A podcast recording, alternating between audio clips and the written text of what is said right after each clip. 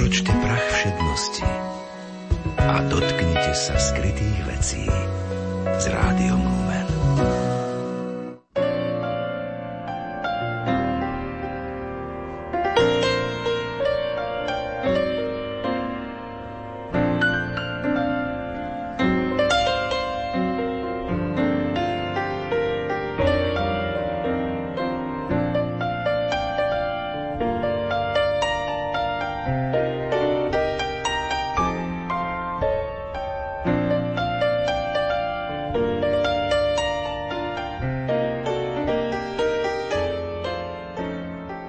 Dobrý deň, vážení poslucháči. Vítam vás pri počúvaní literárnej kaviarne. Dnes na otázku, ako nás vidí Tatiana Goričevová, významná postava ruskej duchovnej filozofie modernej doby.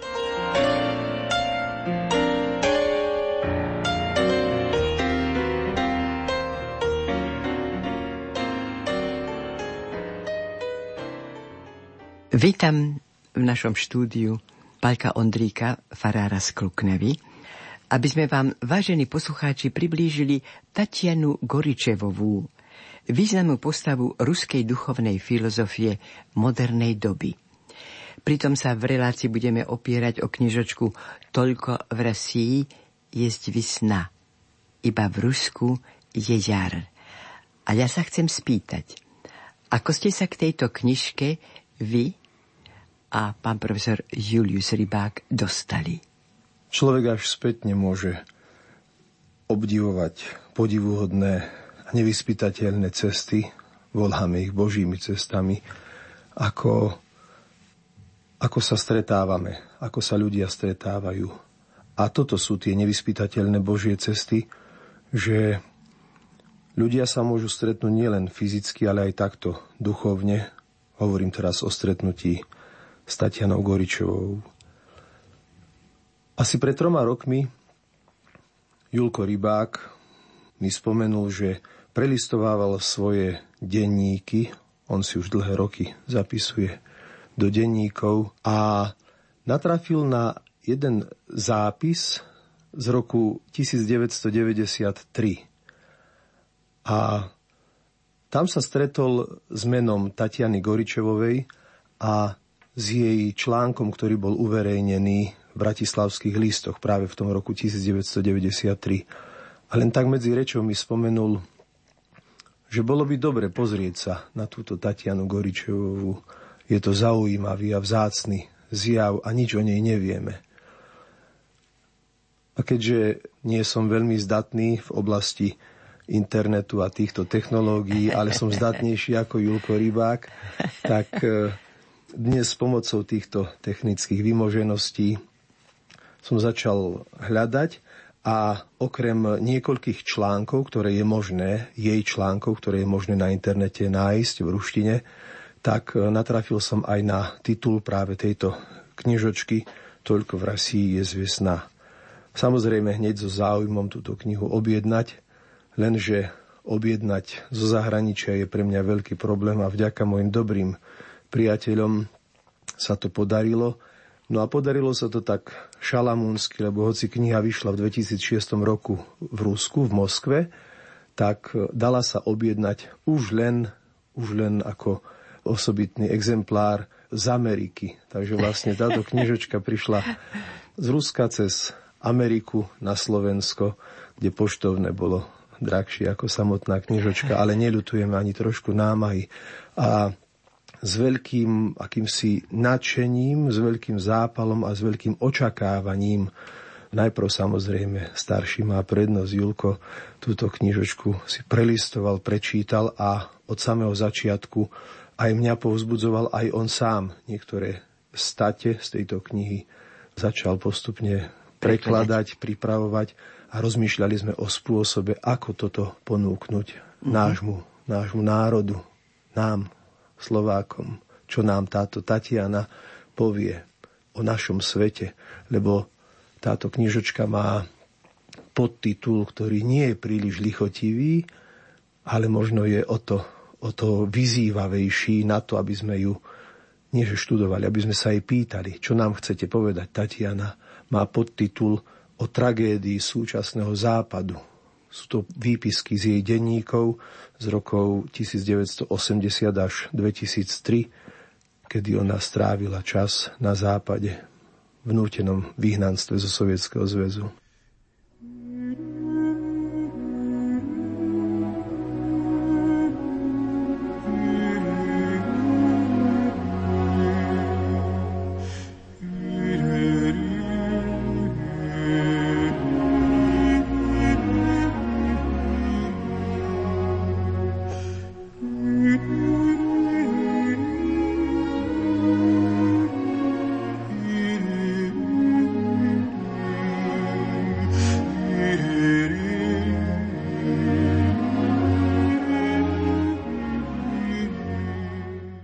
Keď sa pápež František koncom novembra 2014 navracal z návštevy Turecka, počas tlačovej konferencie na palube lietadla padla aj otázka, aké sú po jeho mimoriadnom stretnutí s patriarchom Konštantínopolu perspektívy pre kontakty s moskovským patriarchátom.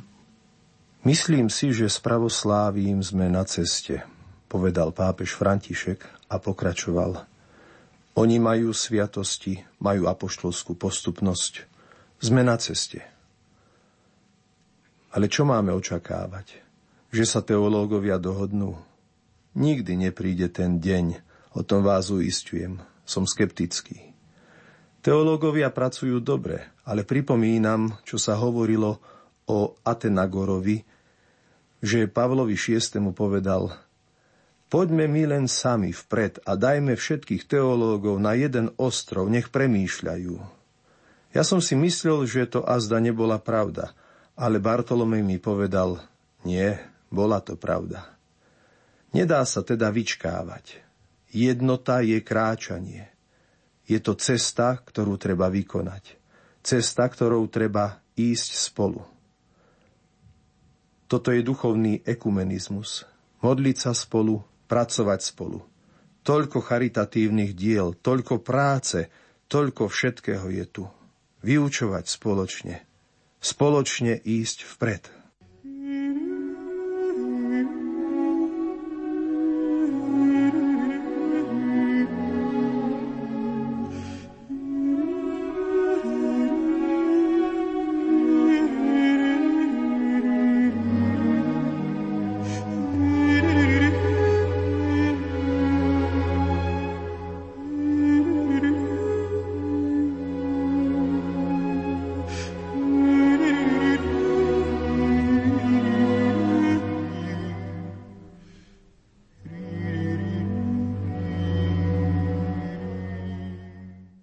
Osude Tatiany Goričevovej sa naplnila pravda slov Pavla Štrausa, že všelijaké zlo je rebríkom budúceho dobra a slúži mu azda viac než samotné zdanlivé dobro. Len vďaka jej vyhosteniu z vlasti sa mohla na všetkých kontinentoch sveta stať apoštolom Ruska, ruskej kultúry a ruského pravoslávia. Vydavateľ spomínanej knižky si pritom v predhovore pripomína epizódu z ruských dejín, keď knieža Vladimír, súc ešte pohanom, rozposielal poslov do rozličných krajín hľadať pravú vieru. Niečo podobné sa odohralo aj o tisíc rokov neskôr, iba že tento raz ide posolstvo opačným smerom. Na prednášky Tatiany Goričevovej prichádzajú všetci tí, ktorí hľadajú východisko zo slepej uličky a ktorí hľadia na Rusko s nádejou a veria v jeho vznešené poslanie. Započúvajme sa teda do vybraných denníkových záznamov Tatiany Goričevovej z jej zahraničných ciest a prednáškových pobytov z rokov 1980 až 2003. Rozdelili sme ich do štyroch cyklov. O sebe, o západe, o Rusku, o Slovensku.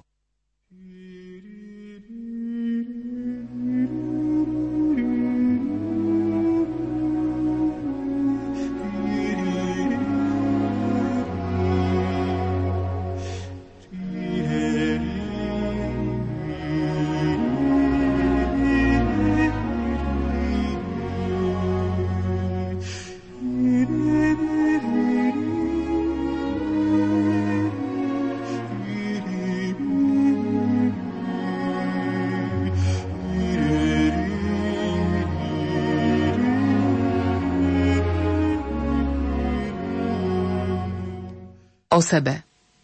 Prekvapilo ma, čo povedal Pavel Kuznecov. Tvrdil, že dnes je nemožné byť romantikom.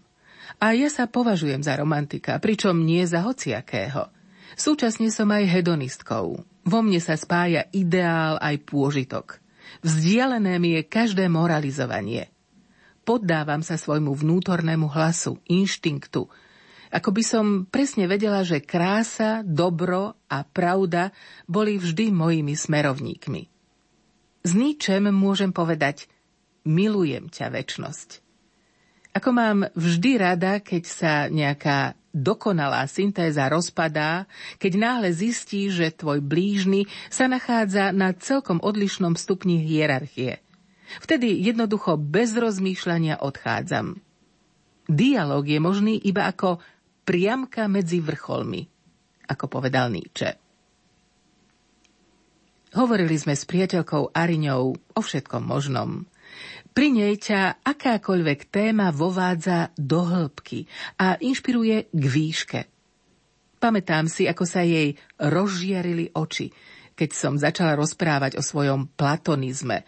O tom, že ako 15-ročná som si objavila svet čistej myšlienky, svet náhleho ožiarenia a tvorby, bez ktorého nemôžem byť, ktorým doteraz dýcham a žijem.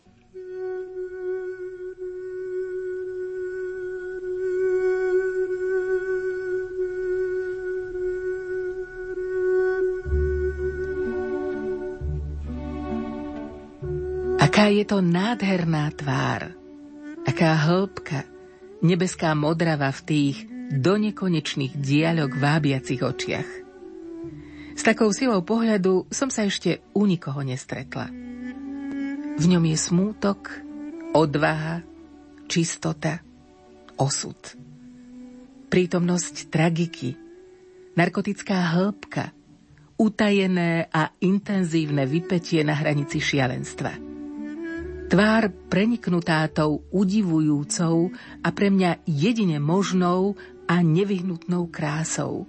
Krásou tak jednoduchou, že sa ľudské telo pretvára v svetlo.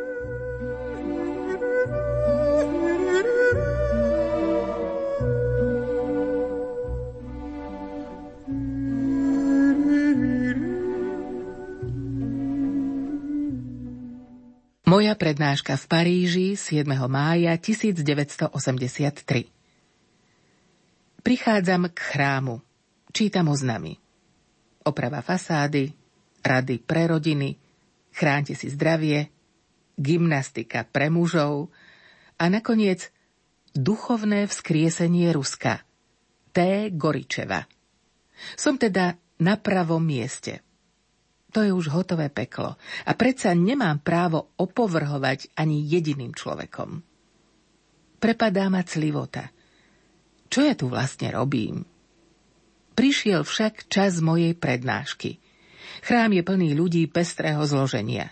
Mladí, starí, inteligenti aj jednoduchí ľudia, medzi nimi, ako som sa neskoršie dozvedela, prívrženci ľavice i pravice, feministky, aj mníšky.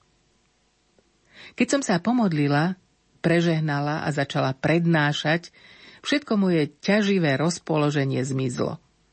Naraz som zahliadla stovky na mňa upretých očí a všetci tí vážne sústredení ľudia sa mi stali blízkymi, milovanými.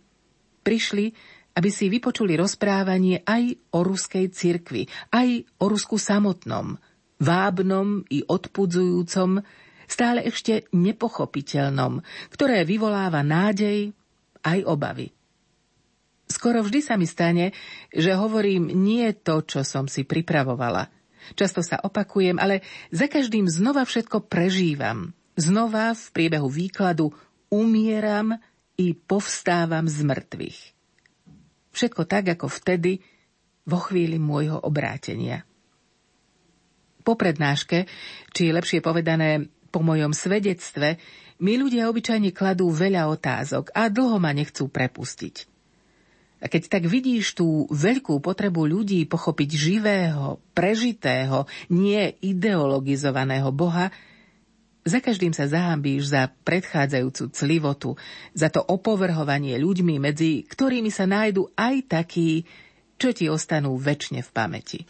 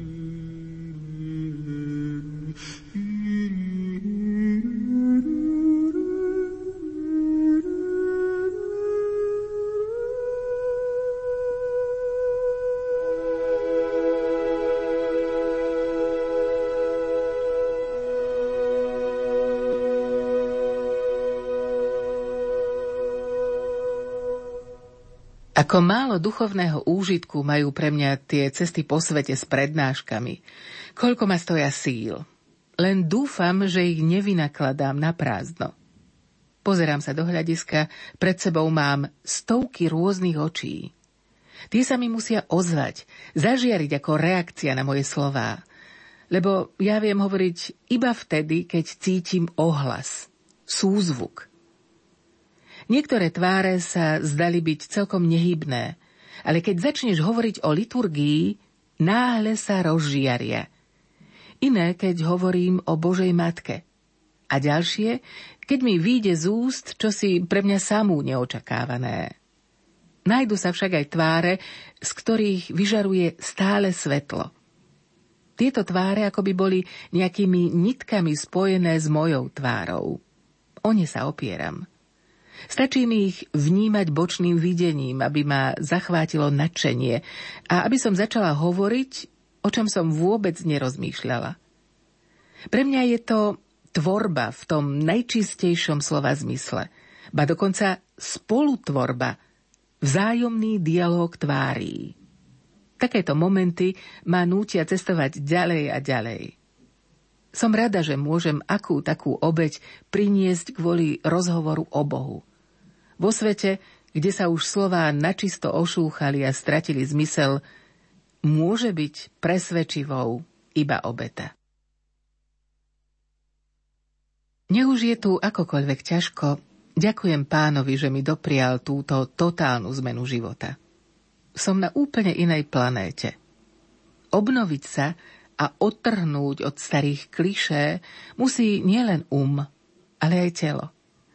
Veru aj ono musí pozabúdať všetky minulé vône, farby, očakávania. Odtrhnúť sa od toho, na čo si zvyklo – od toho, čo tvorilo mechanizmus jeho obrany, čo bolo spoľahlivým útočiskom mojej lenivosti a sebectva. So sladkým pokojom potrhať spomienky, základ materinského lona. Opäť sa stať bezbrannou ako vtedy, v prvé dni môjho kresťanstva. Bezbrannou znamená závislou na Bohu. Prázdnota obklopujúca emigranta, kvety bez vône, ľudia bez minulosti, stromy bez názvov. Asi je potrebné byť novicom, mníchom, aby človek prijal a začal mať rád marťanský svet na vôkol. Treba žiť v permanentnej modlitbe. Veď ak Boh nenavštívi toto pusté miesto, človek umrie. Počas týchto mesiacov sa mi Boh stal ešte bližším, ako bol predtým. Ja mám tiež spoľahlivú oporu. Cirkev a požehnanie môjho duchovného otca, ktorý mi pred emigráciou povedal Pamätaj, ty nie si vo vyhnanstve. Ty si dostala poslanie.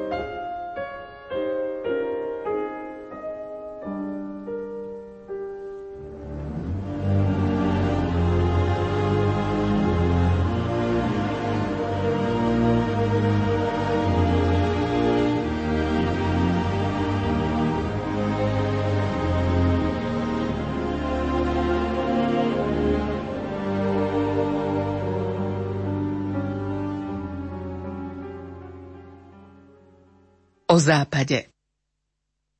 Pápež František Môžeme sa Európy opýtať, kde je tvoja životná sila? Kde je to prahnutie po ideáloch, ktoré oživovali tvoje dejiny a urobili ich veľkolepými? Kde je duch tvojej zvedavej vynaliezavosti? Kde je tvoj smet po pravde, ktorý si doposiaľ s komunikovala svetu?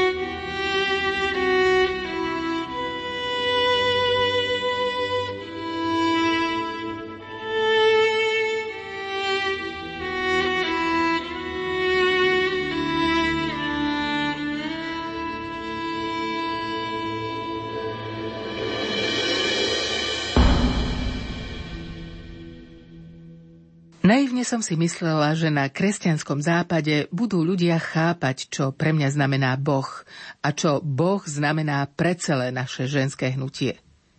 Teraz vidím, ako sa moje teologické komentáre zámerne prehliadajú. Na moju vieru tu ľudia reagujú rôzne. Samozrejme, nikto nechápe, že pre mňa viera to nie je ideológia alebo, nedaj Bože, svetonázor, ale čosi mystické, duchovné. Až tam sa však v našich rozhovoroch vôbec nedostaneme. Stáva sa, že kresťanstvo musím brániť, dokonca aj na úrovni historickej, kultúrnej či existenciálnej. Hovorím im, že cirkev v Rusku je cirkvou trpiacou, cirkvou mučeníkov. Nemôže nezrodiť kňazov, ktorí by tým najbezprostrednejším a konkrétnym spôsobom nereagovali na utrpenia svojho stáda. A to sú prakticky iba ženy – Hovorím, že Boha sme objavili ako najvyššiu skutočnosť a slobodu, nie ako ešte jedno väzenie. Tých sme veru svojho času výdali neúrekom. Už som unavená od nekonečného prízvukovania týchto vecí. Stretávame sa s feministkami z celého sveta, ktoré pricestovali do Viedne. Majú k nám vrúcný vzťah, ba priam ako by boli z nás nadšené. No veriacich medzi nimi vôbec niet. Pápeža nenávidia ako úhlavného nepriateľa. Bola som na cirkevnom dni v Hamburgu. Veľmi nepríjemne ma zasiahlo povrchné a politikárske správanie sa mládeže. Síce cirkevný deň, ale ako málo sa tam hovorilo o viere, o cirkvi. Ako by som sa ocitla na ohromnom komsomolskom mítingu, aké mohli byť v Sovietskom zväze v prvých porevolučných rokoch. Duch stádovitosti. Tvári niet, sú len masky. Niet ľudských hlasov, je len krik. Niet myšlienok, iba demagógia. Na tomto cirkevnom dni som sa zoznámila s nemeckým pacifizmom. V samotnej snahe bojovať za mier nie je nič zlé. Mier chcú všetci. No ruským kresťanom je jasné, že bez vnútorného pokoja a slobody ani vonkajšieho mieru nebude. Prepodobný Serafim Sarovský povedal, keď budete mať vnútorný pokoj, aj tisíce ľudí sa pri vás zachránia. Mládež sa tu zjavne nebaví o rodine, ale o živorení. V akom protiklade je to všetko s tým, čo sa deje s ruskou mládežou. Tam sú pripravení aj stratiť fyzický život, len nezomrieť duchovne. Škoda, že Západ dnes nevníma hodnotu utrpenia, jeho obnovujúcu a očistujúcu silu. Nechápe, že hlavnou nie je otázka fyzických múk alebo smrti, ale otázka zmyslu. Mučeníci zomierajúci za Krista, žiarili radosťou. Skúsenosť prenasledovanej ruskej cirkvi hovorí jasne, že utrpenia znášané kvôli Bohu od neho neodlučujú, práve naopak, zbližujú s Bohom. Aktivita a nepokoj mladých pacifistov naberá voľaké oblúdne formy. Je príšerné, že v tejto aktívnosti zaniká osobnosť. Sprotivila sa mi demokracia. Na čo ona vlastne je, keď zatvára všetky vchody a východy ku transcendentnu, až z človeka urobí ploského, povrchného plebejca? Aká plebejská mládež vyrastá na západe. Náš petrohradský, žobrácky snobizmus je neporovnateľne lepší. Zdá sa, že západný svet poéziu nepotrebuje. Frankfurt pôsobí na mňa chladným dojmom. Na mysel mi prichádzajú slová Níčeho. Púšť narastá. Nemôžem sa načítať Cvetájevovej, Mandelštama, Pasternaka a napočúvať sa sovietských bardov. To znamená, robím všetko to, čo som sa hambila robiť v Rusku. Tam som sa hambila za svoju vášnivosť, za svoje rojčenie, za domotanosť svojho poetického vedomia. Niekedy sa mi dokonca Dostojevský zdal príliš psychologický či mierny. Pravoslávie chrániace a posvecujúce krásu liturgie, ikon, baj samotný spôsob života pobáda k striezlivosti. Život na západe je natoľko racionalizovaný a mechanický, že s riedkavým básnikom sa tu teším ako najlepším priateľom.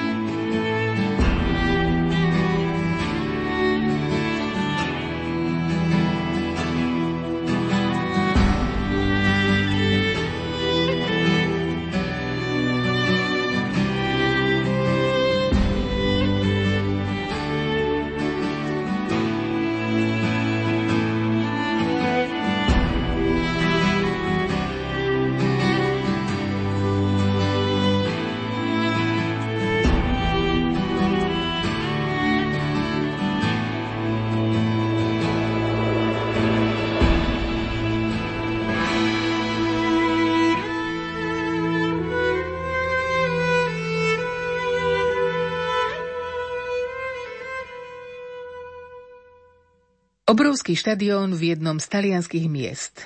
Tisíce zhromaždených ľudí, ako často býva v Comunione et Liberazione. O chvíľu vykročia k významnému pútnickému miestu, aby si uctili Božiu Matku. Zatiaľ sa v charizmatickom duchu pripravujú. Revú piesne, do taktu vyhadzujú rukami, družne podskakujú. Som jedna z tých, ktorí sa im majú prihovoriť, dať im ponaučenie – Chce sa mi zomrieť. Je mi strašne zlé, som ako v bezvedomí. Nad štadiónom lietajú lastovičky. Ako im len závidím. Lietajú rýchlo a slobodne si štebocú. Pýtam sa organizátorov, a kdeže sú levy? Prv kresťanov trhali divé zvery. Teraz sa sami kresťania premenili na divý, ryčiaci dav, ktorý je nesený len pocitom lakťov a hluku vystupoval jeden biskup. Spomínal aj Ježiša Krista, ale tiež tónom, ktorý sa mi nepáčil. V jeho hlase nebolo hĺbky a sústredenosti, iba bezcitná a navonok demonstrovaná pevná vôľa. Iba navonok.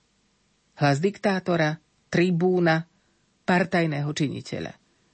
Hlas, ktorý si nenašiel svoju formu – ale bezmyšlienkovite a ľahkomyselne si osvojil cudzí štýl.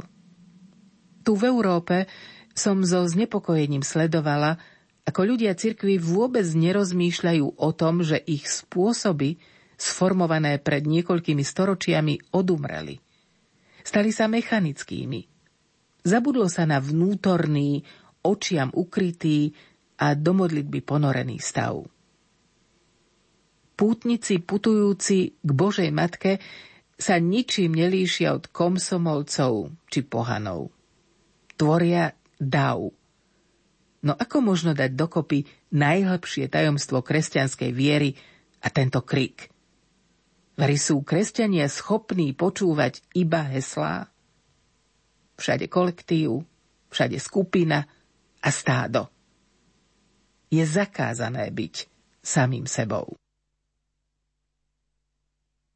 Nešťastie kresťanov na západe spočíva práve v tom, že už neočakávame zázraky. že si nedokážeme šialene obľúbiť svojich pastierov, že ich nevnímame s detskou dôverčivosťou.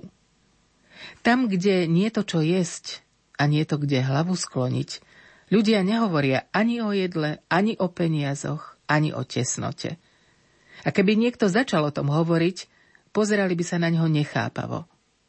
Za to si tam dni a noci čítajú navzájom verše, uvažujú nad väčšnými otázkami, nekonečne sa kochajú v sebe navzájom a ak dôjde medzi nimi k hádke, tak len preto, že príliš veľa jeden od druhého očakávajú.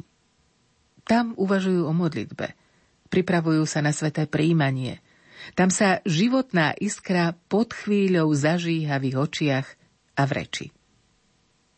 A tu, kde je všetkého príliš veľa, nepočuješ nič iné, iba reči o kríze, o zdražení a upevnení hodnoty dolára. Nevďačnosť je začiatkom samovraždy. Modlitbe a duchovnému životu stavajú do protikladu sociálnu aktivitu, boj za spravodlivosť, pomoc chudobným. Ale varím, modlitba tomu prekáža? Kto sa dobre modlí, nemôže byť človekom, čo nemá rád ľudí. Bude hľadať príležitosť pomôcť trpiacim a ak bude trpieť a ocitne sa v núdzi sám, bude dvojnásobne vďačný za pomoc. Bez duchovného základu, bez modlitby sa tie isté problémy spravodlivosti riešili tak, že výsledky boli pravým opakom toho, čo sa chcelo dosiahnuť. Modlitba dáva odvahu bez ktorej sa nedá začať konať. Ohromuje ma umelosť západného sveta. Pred Vianocami sú v Paríži všade stromčeky s umelým snehom. V škôlkach, v parkoch, ba dokonca i v lesoch sú umelé cestičky, stolíky, lavičky. Všetko je dôkladne vyzametané, všade naokolo zjavné stopy civilizácie. V domoch sú dvojité závesy i dvojité obrusy. V obchodoch sa všetko dôkladne balí a ukladá do vreciek. Všetko svedčí o tom, že človek nie že veciam vládne, ale vládne náruživo, dôrazne a brilantne. Rituálna hygiena, tautológia vecí. Vrecká, obaly, plasty. Koľko zbytočných starostí, koľko nemilo Bohu vynaloženej energie – ako by sa človek snažil pred čím si ochrániť. Ako by stratil vertikálu života a teraz sa musí preplaziť kvadrilión kilometrov úplne sám, v absolútnom mraku, obstavujúci cestu nepotrebnými, ale za to svojimi vecami, aby nepocitoval prázdnotu.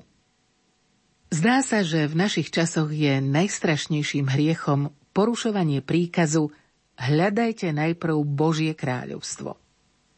Je až hambou si uvedomiť, že kresťanská Európa je bohatšia ako všetky iné štáty a kontinenty ostatného nekresťanského sveta. Na bohatstvo si zvykla a nevie ho opustiť. Nevie sa ani len radovať z neho. Nepripomínajú vary tie milodary mnohých, všetky oné odpustky, ktorými by sa chceli vykúpiť od hryzenia svedomia a zachovať si tak duševný komfort? Istá veriaca katolíčka mi hovorila. Prvú sme si prezliekali šaty trikrát za deň, teraz iba raz. Rozhodli sme sa pre asketický život. Boh vidí aj takéto obety a ani tie nezostanú bez odmeny. Ale ak dnes cirkev opúšťajú tisíce ľudí, nie je potrebné byť voči sebe trochu nemilosrdnejšími a radikálnejšími? Veď nie výnimočným hrdinom, ale všetkým kresťanom, povedal pán. Zanechaj všetko, zober svoj kríž a nasleduj ma. Nenastal teda už čas pre kresťanský maximalizmus?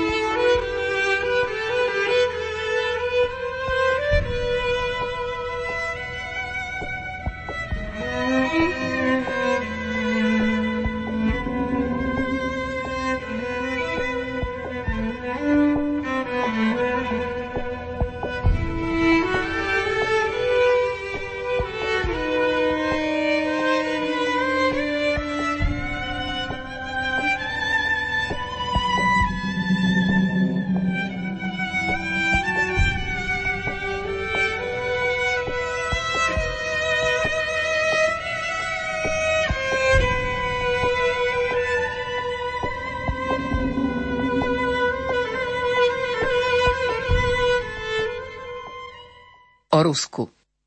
Pápež František Jediná vec, po ktorej katolícka cirkev túži a o ktorú sa snažím ja ako biskup Ríma, cirkvi, ktorá predsedá v láske, je spoločenstvo s pravoslávnymi cirkvami.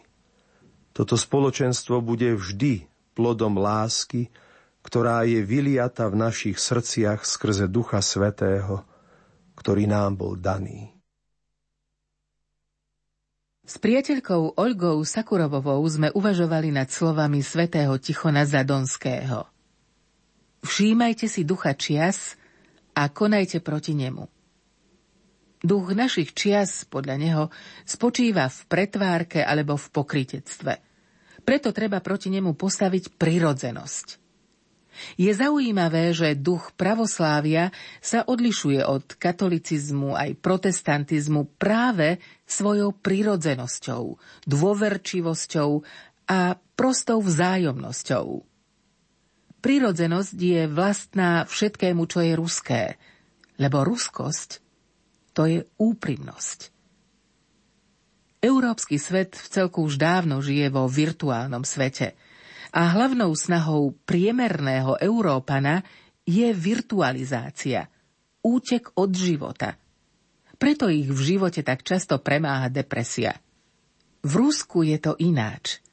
Keď cestujem po krajine, vidím prejavy skutočnej milosrdnosti, lásky.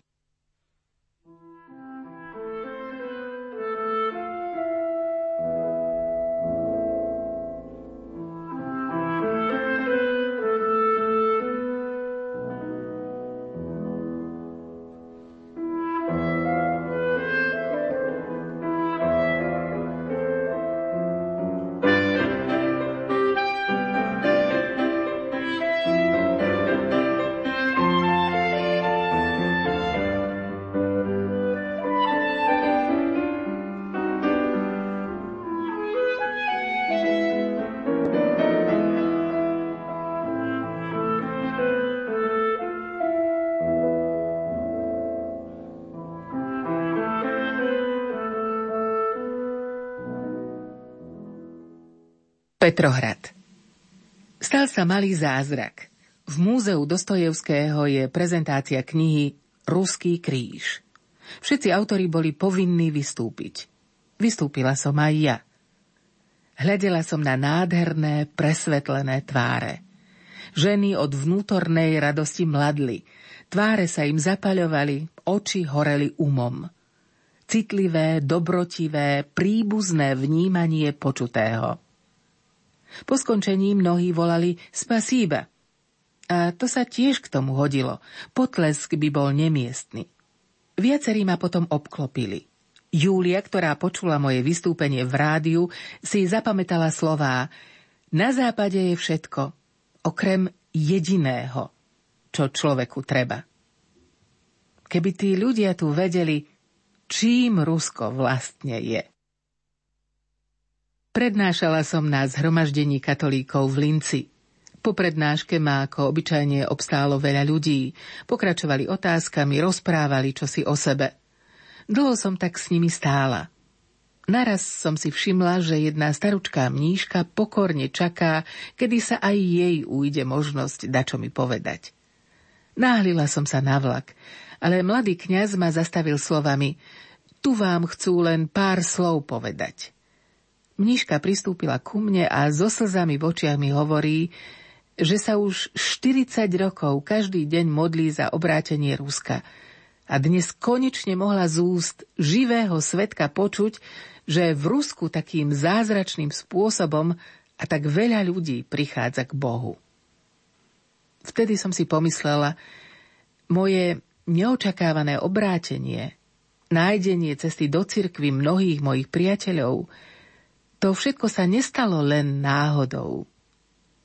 Nie len modlitby ruských mučeníkov, nie len ich krv sa stala semenom nášho kresťanstva, ale aj modlitby tých, čo začuli volanie Božej Matky s Fatimy, ktorá tak presne a s takou láskou upozornila ľudský rod, že Rusko rozšíri diabolské učenie po celom svete ale nakoniec sa obráti samo a znova sa stane hodným onoho názvu Sviateja Rus. 14. máj 1992 Moja návšteva v karmelitánskom kláštore. Tu, utiahnutá od celého sveta, žije a modlí sa matka Lucia. Len zriedka sa ujde niekomu ju navštíviť. Kvôli tomu treba požiadať povolenie samotného kardinála Ratzingera. Mala som šťastie, som tu. Matka Lucia je drobná ako na fotografii. Veľké okuliare, hlava zodvihnutá k nebu, veľká brada. Nechce sa mi veriť, že má 84 rokov. Cez hrubé okuliare vnímavo hľadia jej detsky čisté oči.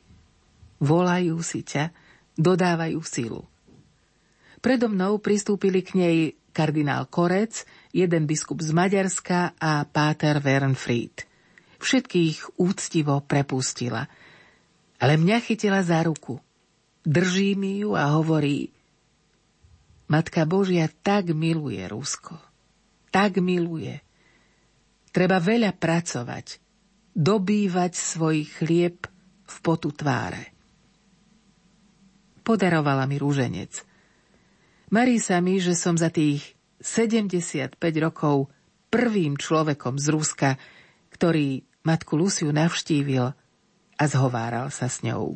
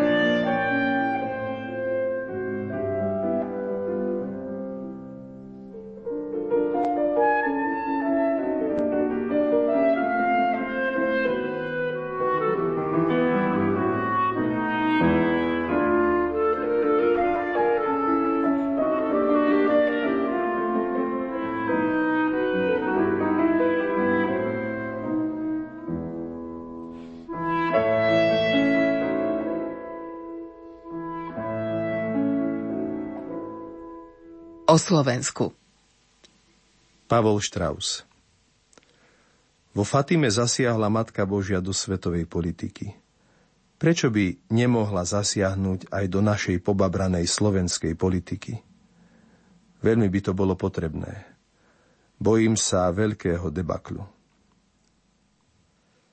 Pre slovenského čitateľa budú v knižočke Tatiany Goričovej príjemným prekvapením stránky venované jej návšteve Fatimy v máji 1992, práve v období Fatimského výročia.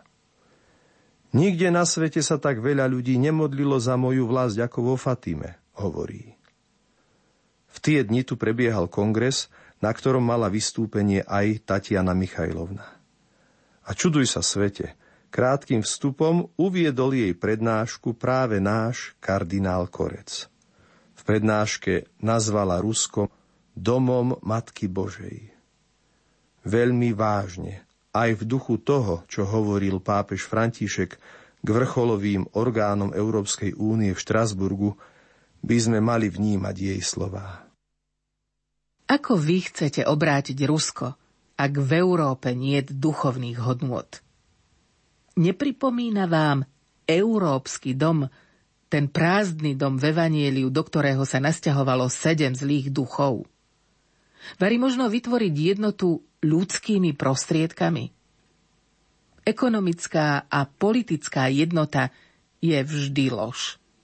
Iba duch svetý môže ľudstvo zjednotiť. S kardinálom Korcom som mala možnosť stretnúť sa raz v Portugalsku. Pôvodom je Slovák a za komunistického režimu v Československu musel dlhé roky stráviť vo vezení. Keď odtiaľ vyšiel, doslova bol šokovaný premenami, ktoré sa za ten čas udiali. Všetci ľudia na vôkol čítali akési dobrodružné trháky, erotické romány, voľaké okultné hlúposti. Prvé, čo po svojom oslobodení urobil, že zakázal svojim veriacim čítať túto svetskú literatúru s výnimkou ruskej.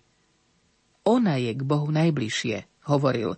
Učte sa ruštinu a tú špinu nečítajte. Kardinál Korec je taký pokorný, prostota sama, nie je v ňom nič formálne. Pri chôdzi pokrivkáva a dvaja mladí slovenskí kňazi, ktorí ho sprevádzajú, pod chvíľou oprašujú z jeho odevu prach a lupiny. Fialovo-čierny odev kardinálov je honosný a slávnostný. Široké červené pásy, červené okrúhle čiapočky.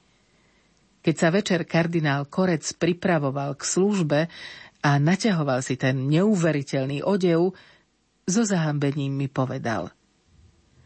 Tatiana, tak zle sa v tom cítim. Čo keď si ľudia pomyslia, že sa chcem parádiť?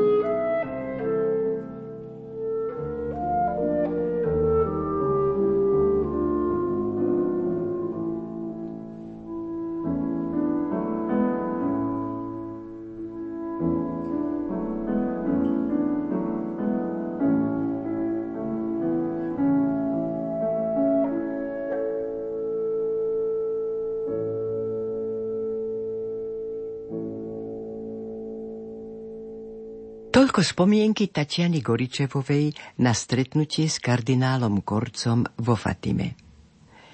Po tomto stretnutí sa sama od seba vnúcuje otázka k nej. Ako je možné, Tatiana Michajlovna, že ste obišli celý svet a neboli ste ešte na Slovensku? A v zápäti druhá otázka k nám. Ako je možné, že sme Tatianu Goričevovú ešte na Slovensko nepozvali? Práve v zmysle výzvy pápeža Františka, ktorou sme uviedli našu reláciu, že nech si tam na nejakom ostrove teológovia lámu hlavy nad problémami, čo nás rozdeľujú, ale my nemáme čo vyčkávať. Musíme ísť sami vpred, vydať sa na cestu, ktorú treba vykonať, na cestu, ktorú musíme prejsť spolu. Veď patríme, Tatiana Michajlovna, aj my k jednému veľnárodu, o ktorom náš slovanský prorocký veľduch Pavol Orsák Hviezdoslav povedal. Boh, ktorý dal ti vzrásť tak telom, na duchu tak ti požehnal.